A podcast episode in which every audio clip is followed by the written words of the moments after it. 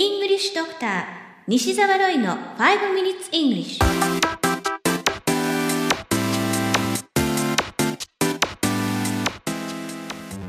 Good morning everyone.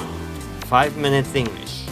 このコーナーは朝の5分間で気楽にそして楽しく英語のポイントを一つ学んでしまおうというコーナーです。毎回面白いもしくはびっくりするような海外のニュースをご紹介しておりますが今回のニュースも中国からです。前回お伝えした中国湖南省にある恐怖の吊り橋。絶壁の渓谷を結ぶこの橋は高さ約180メートルで長さは約300メートル。そして床板はなんとガラス張りになっています。その橋で驚きのイベントが行われました。吊り橋に畳1畳分よりも少し大きいくらいの台がぶら下げられました。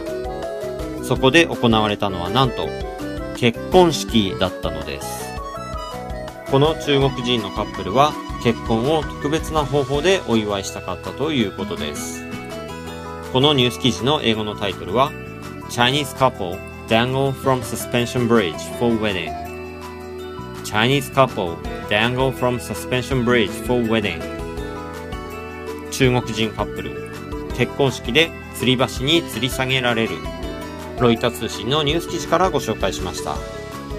今回は結婚に関する英語表現をご紹介したいと思います。まず結婚することは何というかわかりますか？ここで marry という動詞が出てくるといいですね。まずは2回リピートしてみましょう。marry marry ただし、この動詞は使い方にちょっと注意が必要です。Mary は自動詞としてはあまり使いません。他動詞、つまり後ろに目的語が来るのが基本です。ですから、この marry という動詞は結婚するというよりも誰々と結婚するという意味だとお考えください。彼と結婚するなら marry him。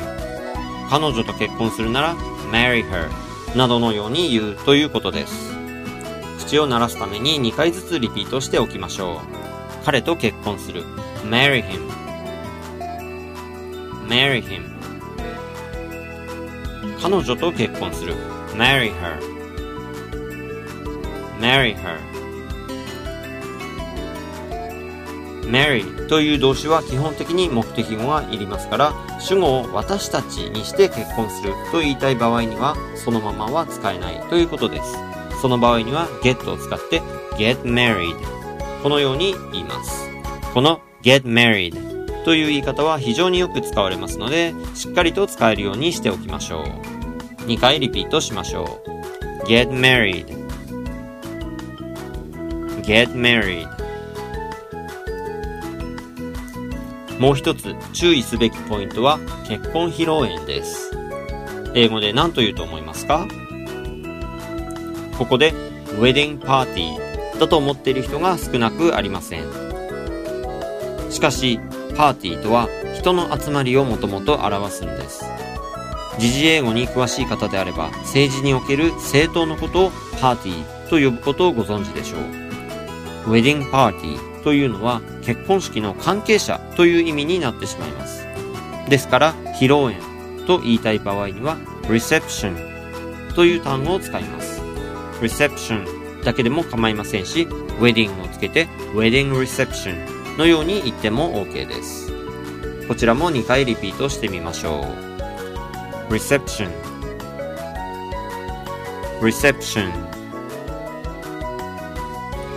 You have been listening to 5 Minutes English お届けしましたのは、イングリッシュドクター西澤ロイでした。このコーナーでご紹介したニュースは、メルマガで英語をもっと詳しく解説しています。西澤ロイ、メルマガでウェブ検索をして、ぜひご登録ください。それではまた来週お会いしましょう。See you next week. Bye bye!